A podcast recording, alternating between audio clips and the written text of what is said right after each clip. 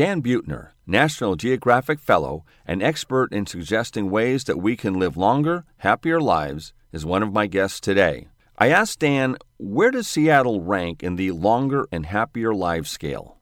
But first, if you're thinking about going into business for yourself, visit voicesofexperience.com and take a self employment quiz.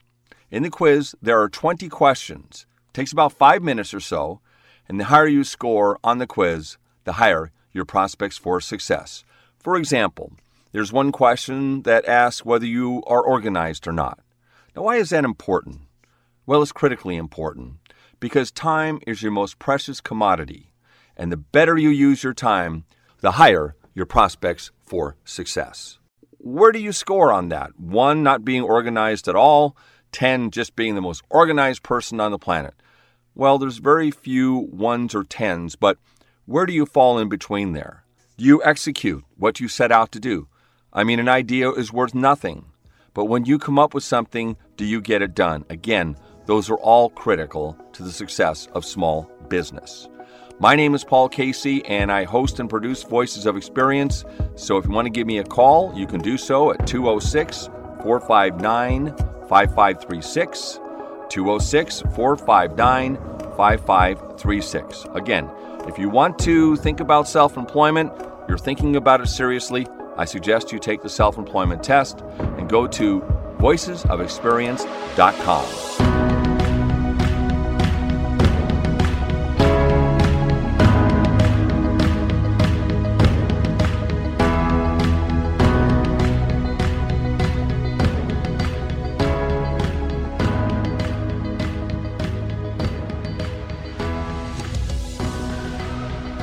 Welcome to this edition to Voices of Experience. My name is Paul Casey, your host and producer, and along with Eric Ryder, who'll be working the board today as always, he'll be stitching everything together.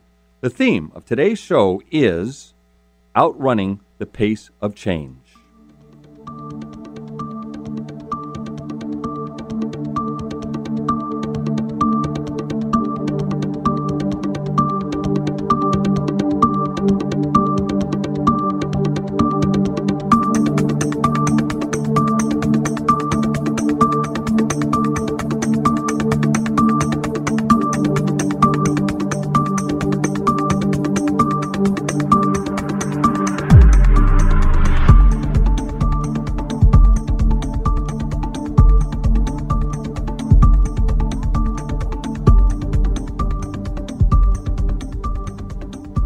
I had an interview about 20 years ago with the former governor of Washington State, Dan Evans, and U.S. Senator. I listened to the interview just a few weeks ago just to refresh my mind as to what I was talking to him about at the time. And I will play some of the comments a little bit later as to what he said, because he talked about the future of Seattle and Washington State. How close was he to being accurate? Because again, this was 20 years ago, and he was projecting out 20 years. And let's see how close he came to where we're at right now with some of his concerns and, and where we were at at the time. You'll have to stay with us to find out. That will be coming up in just uh, in about 10 minutes or so. Rick Stanton, advertising guru in the Puget Sound region for many, many years, will be with us in just a few moments. We're going to be talking about sports broadcasters for baseball and football. What makes a great sports broadcaster? And what irritates Rick about some of the broadcasters we have locally now.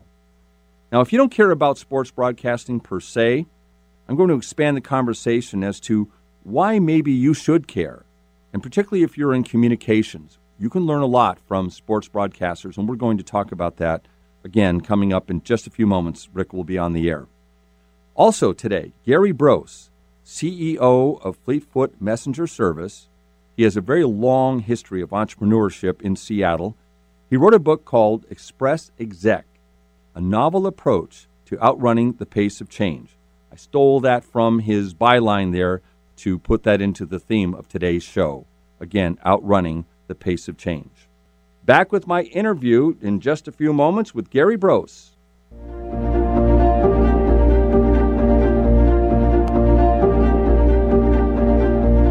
You're listening to Voices of Experience with Paul Casey.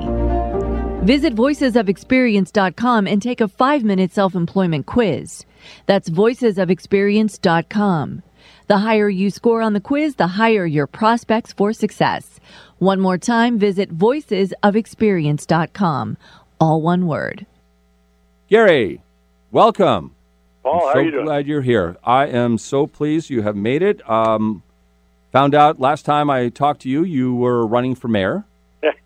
and uh, Yes.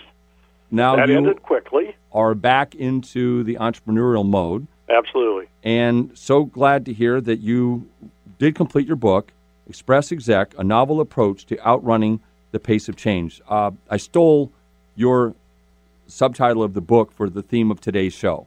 Oh, cool. That's okay.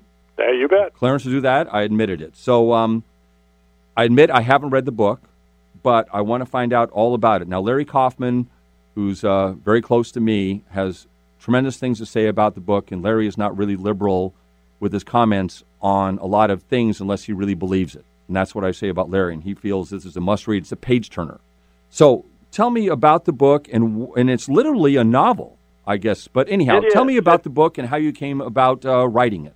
Well, and and basically, I'm feeling as a business owner that I'm kind of overwhelmed by the pace of change myself, and I've seen all these situations where I've had it in the past, and I see other people having to make radical or significant change in a very short period of time with their business. And that's really hard to do because basically, you know what the real is, the reality is is everybody hates change, right? That's Nobody true. likes it. That's true. It's not a fun thing, and so they'll fight you. They, I'm talking about the employees. They don't fight you overtly, but they they struggle, right? And they don't really want to do the change. So in order to make change, you have to approach the whole problem differently. So I thought, well, all right, I'd like to write a book about that because I learned some things, and so I outlined it. And then I looked over the outline and I go, wow, this is dry and boring. And I and I said I wouldn't read this book. So I wrote it as a novel instead. So it tells a story, right? People have learned about from things about uh, about everything in life uh, by stories uh, for years and generations, right? No, no question. So I wrote it as a novel. It tells the story. There's the good guys and the bad guys, and there's the employees fighting back against management, and then sometimes working with them. And that's the way it can work. And I just walk through the reader through the process and through the uncomfortable conversations with the employees. And that's so that's really where the it. focus is is on like management to employees and how you adapt change or things like that. That's the major focus. It is, and, and mostly it's it's that you. I, my conclusion from my own experience is you can't make major change by yourself. It, I mean, you have to get everybody on board, and and that's what I write about, and I try to explain the process that I've already learned through trial and error. You know, mostly the error part, right? Mm-hmm. Sure. And uh, it works fine. It, it, once you get people working with you and are tied into the opportunity to make some extra money or gain something out of the change, then it starts coming together. So this is just more than technology. The change that certainly contributes a lot to it, but nonetheless, it, whatever because you've been in business what thirty five years now, That's more almost 40. forty. Okay, so you've seen enormous change in your business, and is the change different now than it was forty years ago? Is it or is it pretty much the same? But you have to bring people along, even forty years ago, as it is compared to today. Well, it comes at you faster now, is my experience. And so my one of the things I write about is you need to just be a little more nimble. And, and especially in small business and medium sized business, the advantage you have over big corporations is that you can make decisions relatively fast and put them into action, whereas big corporations are still sitting together at the, the committee tables. Sure, So- takes a long time to roll things So out. you advocate or you you abdicate that uh, advantage if you don't kind of gear yourself for being able to move fairly quickly. In order to do that, you really have to have the employees working with you. So the book is Express Exec, a novel approach to outrunning the pace of change. I don't want to let you go yet, but how do you get the book? Uh, it's everywhere. I like to think that it's on Amazon, Barnes and Noble. It's it's on all kinds of uh, uh, digital ebook sites.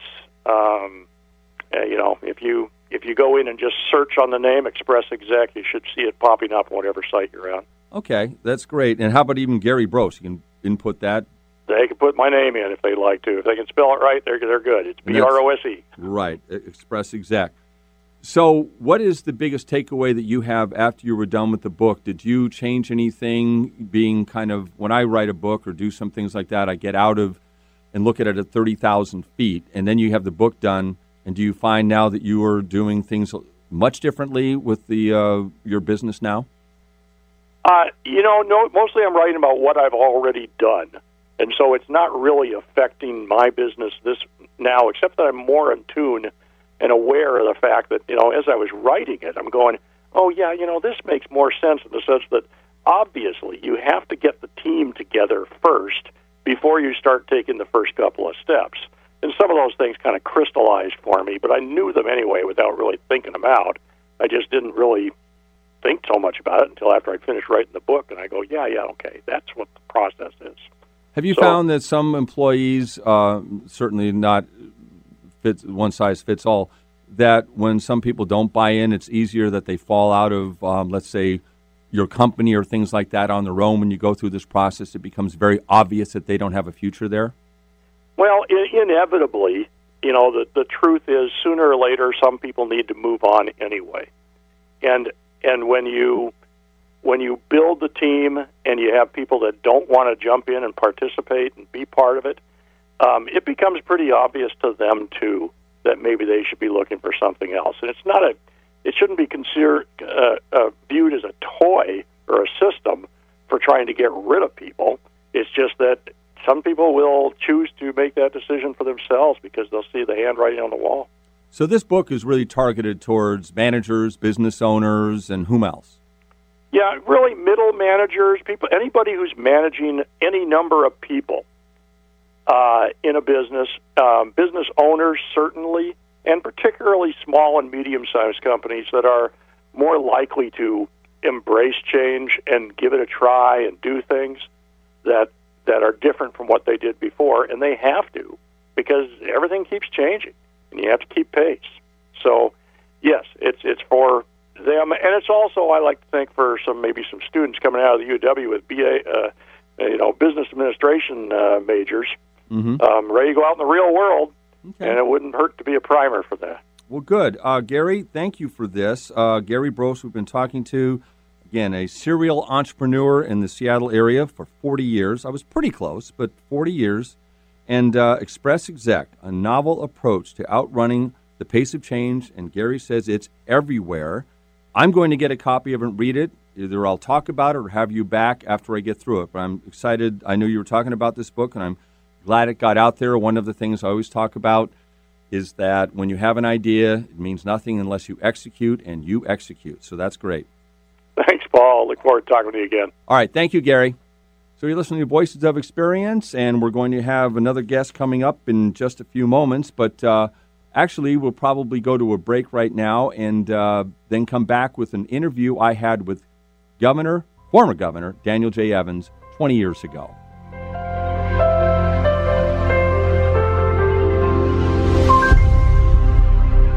I think our biggest problem over the next 20 years or so is going to be handling the huge number of people who will seek to come here. Uh, Washington State and Seattle, as its biggest city, are now well known internationally. Uh, it's we're not just a sleepy little uh, northwest uh, backwater, uh, and, uh, and Seattle has sort of become a a new favorite uh, city uh, in the minds of many people, both here and abroad. I think we're going to have a tough time. Nationally, a country much more diverse than it is today. And we're going to have to pay a whole lot of attention to how we assimilate and, and how we work together uh, in, a, in an increasingly diverse nation and keep the strengths and the drive that we've had up to now. That was uh, former Governor Daniel J. Evans. And again, that was from 20 years ago and he certainly cited the growth problems we're going to experience going forward, all of the challenges that we have, and we're right smack in the middle of that. What struck me is I could have had that interview with him last week. Again, he was a great governor and a great United States Senator. He did share with me in the interview that he really enjoyed being governor, not so much a United States Senator, but uh, we can talk about that some other time because Rick Stanton has joined us and he is on the line now. And uh, again, I mentioned that Rick has been a guru in marketing for this community for many years, and he's with us to talk about sports broadcasting today and uh, yesterday, particularly, and what makes for a great sports broadcaster. Rick, welcome. Hi, Paul. How are you? I'm great. Uh, I read your I read your articles frequently on Marketing Northwest, and uh, this one jumped out at me again. A lot of them do because what I like about your columns is that you don't have to say to yourself, "What does he really think? What does Rick really feel about this issue?" And this one, and I mentioned to you just a few days ago, I'm kind of a sports broadcaster junkie. I kind of think if I had nine lives, that's what I would have done at some point. And I kind of agree with you in many ways about some of the grace that you called out and how they really did it. Can you explain that? Well, you know, I I grew up uh, in in the 50s and, and as a kid, and and certainly in the early 60s, and one of the things I was fortunate to be able to be exposed to uh, were the likes of broadcasters, and particularly in baseball, like Mel Allen and Harry Caray and Lindsey Nelson, and you know uh, the likes. And there was an amazing sensibility that they all shared, even though their styles were different. They all made the game more important than they were. They let the game come to them. I don't think there's a, a, a sports uh, venue uh, other than baseball that's more uh, appropriate for radio than baseball. Um, if you think about the timing of the game, the, the, the months and the year that it occurs, um, the the adages about sitting on the porch, you know, with a glass of lemonade or whatever your favorite beverage was, and and listening to your favorite baseball sportscaster, there was a, a magic that almost brought you to the stadium, and they had the uh, those those older sportscasters had the ability to tell a story and to do that. Hey Rick, can I just interject here something right now? You sent to me something, or I looked at it, and it was Vince Scully, and I took a little piece of that broadcast where he was getting interviewed about some of just what you talked about. That's why I wanted to interject here. Could you play that um, right now for a second, Eric? I think well, when I first started, uh, I tried to make believe I was in the ballpark, sitting next to somebody, and just talking. And if you go to a ball game and you sit there, you're not going to talk pitches for three hours. You know, there's a running conversation, not necessarily the game. So that's all a part of what, what I try to do, as if I'm talking to a friend. Yeah. Rick, back to you. When you said about sitting on a porch, he said in the interview that you sent to me, essentially that you're in the ballpark. He pictured himself as a fan sitting next to somebody and having a conversation. You're not having statistics all the time. What do you think? Exactly. Uh, you know, I think there's a magic about you know, it, I, I'm I don't want to get into a get off my lawn deal here, but you know, I probably will verge on it. You know, it's interesting when you look at all the concerns that uh, current day Major League Baseball has about the audience and how do we get millennials involved and you know so on and so forth. The game's the game. And if they want to start changing the game, so there's two outs an inning, there's only seven innings, um, you know, uh, whatever cockamamie things they come up with to make the game faster and more uh, uh, appealing to people that have the attention span of a gnat. Um, I, I think it's really an unfortunate development in Americana because the game's the game. And if you don't like the deliberacy of it, if you don't like the fact that it's a it's a it's a saga as opposed to a commercial in a three-hour radio broadcast, um, I'm going to find it very difficult to support anything that changes that because the bottom line is baseball is baseball. I think the greats had the ability to put the game and the players before themselves. And one of the things I have a real problem with here locally, and uh, especially since Mr. Niehaus left us uh, in his halcyon days when he was at his very best, his very, you know, his Hall of Fame very best. What we have now between walk-up music, hydroplane races, um, all the other cacophony that go- takes place during a baseball game, and then listening to it on the radio, you have people in this in this market, and I don't know if it's the same in others. I can only assume it is that want to talk about everything other than the game. They want to talk about what color uniforms they're they're wearing. They want to talk about. I mean, it doesn't. It, the specifics don't matter. The the broadcasters have drifted away from the ability to tell the story that is the game that day, to either self-aggrandizement. How can I get to my next gig, or how can my voice in these three hours be the most important part of your listening experience? And it's really disconcerting to me.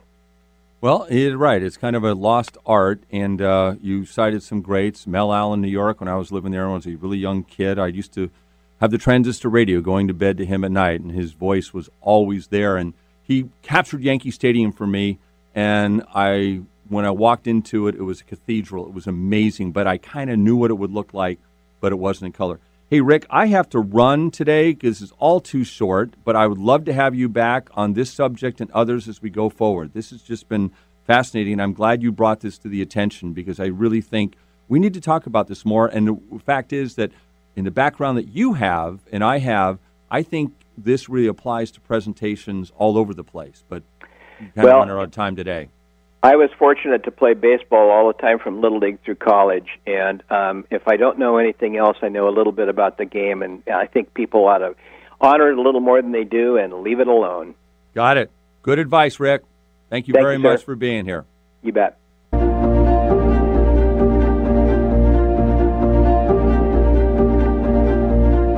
Listening to Voices of Experience with Paul Casey. Visit voicesofexperience.com and take a five minute self employment quiz. That's voicesofexperience.com. The higher you score on the quiz, the higher your prospects for success. One more time, visit voicesofexperience.com. All one word. My guest is Dan Buettner, and he is a National Geographic Fellow and former founder of Blue Zones, an organization that helps Americans live longer, healthier lives. His groundbreaking work on longevity led to his 2005 National Geographic cover story, Secrets of Living Longer, and national bestsellers, The Blue Zones Thrive and The Blue Zones Solution. His next book, The Blue Zones of Happiness, was just recently published by National Geographic. My first question what triggered his interest in finding happiness in various parts of the world as well as longevity? Well, I've had the good fortune for better part of 20 years now to work with National Geographic. I think it's the best news outlet in America in many ways. But um, I was an explorer. Just I set records for biking Alaska to Argentina and around the world and across Africa. And and they got more sophisticated about exploration. Realized that all the geographical firsts are done, and got interested in expeditions, explorations that could find something that was meaningful to people. And about 17 years ago, I started researching areas around the world where people live the longest. We called them blue zones areas, and I wrote a series of New York Times best-selling books and a cover story on that. And then after spending a decade with with long-lived people, you start thinking, well, it's not really worth making it to a 100 if you're not happy along the way. So applied this um, technique we use, which is finding the statistically most extraordinary population and then reverse engineering uh, using scientific methods to figure out what they do.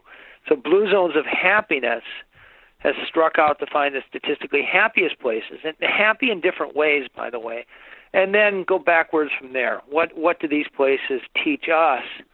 On a suboptimally happy part of the world about being happier ourselves. And, and the book lays it out really story driven science and uh, and then a, a, a nice neat how to on how, how you can statistically get happier yourself. And that's your latest book, Blue Zones of Happiness. Yes.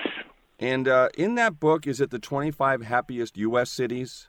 Yes. So part of it is we got Gallup to collaborate with us to create an index that takes the 15 ingredients to happiness, and then we drew from data from 1.5 million surveys to identify the 150 or so happiest places in America and uh, and then rank them. So in the book we also give that list. And you know, if happiness were a cake recipe, you need the necessities: food, shelter, health care. You need you should have a good partner in life. You should do meaningful work. You should give back a little bit. the most important ingredient in that happiness recipe, the one with the most variability, is where you live. So people don't realize that where you live hugely drives your happiness or lack thereof. So the reason we did this index, number one, is to identify where the happiest place in America. So if you really want to get happier, you'll move to one of those places. Or if you can't do that, at least know what the elements of a happy environment is so that you can change your environment to mindlessly improve your happiness. And that's the idea behind Blue Zones of Happiness. Since uh, Tip O'Neill said all politics is local, I'm going to exercise that yeah. leap to Seattle. Are we in the top 25? And if so, why not? And what can we do to get there? No, you are. You're in the top uh, quintile, and and uh, Seattle does a lot of things right. So, the, so at the municipal level, uh, local leaders should be focused hugely on uh, social spaces. So, worldwide, there's a very strong correlation between bikeability and walkability and happiness. So, you want to make sure that city planner is designing streets for human beings and not just cars. And Seattle does a pretty good job, not quite as good to your neighbor to the south, Portland, but still give it very high grades, A minus or so. Billboards, whatever ordinances that can minimize billboards, billboards make only advertisers happy, and they tend to convince us to do things that in the long run make us unhappy, like buy stuff we don't need and eat junk food and so forth. Having trees will improve the uh, easy access to parks, and then a food environment that favors fruits and vegetables. And you want to minimize the burgers, the fries, the pizzas, all that junk that's making America uh, fat. It's also making us unhealthy. Well, I guess we'll just have to uh, cut back on those burgers and fries and pizza. Hard to do, but uh, he's right. It would be much better for us and our overall health if we do such. And uh, interesting about bicycling in Seattle, I wonder if he factors in the frustration that bicyclists and the cars have battling it out each day. But uh, I think in the long run, it will be worth it. With that, we're out of time. So that's all the time we do have for this edition to Voices of Experience. I'd like to thank Dan Buettner, who was just there, former Governor Dan Evans, Rick Stanton, and Gary Brose for sharing their wisdom and experience with us today. Again, my name is Paul Casey, your host and producer. If you'd like to give me a call about anything as it relates to the show, my phone number is 206 459 5536. 206 459 5536. Have a great rest of the week.